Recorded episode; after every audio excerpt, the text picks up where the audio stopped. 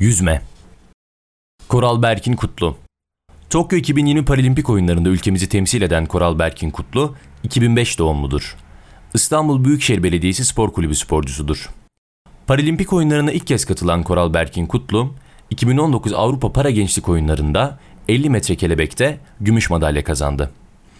Tokyo 2020'de ülkemizi 50 metre serbest, 100 metre serbest, 200 metre serbest, 50 metre kelebek, 4x50 metre serbest karışık bayrak takımında temsil ediyor.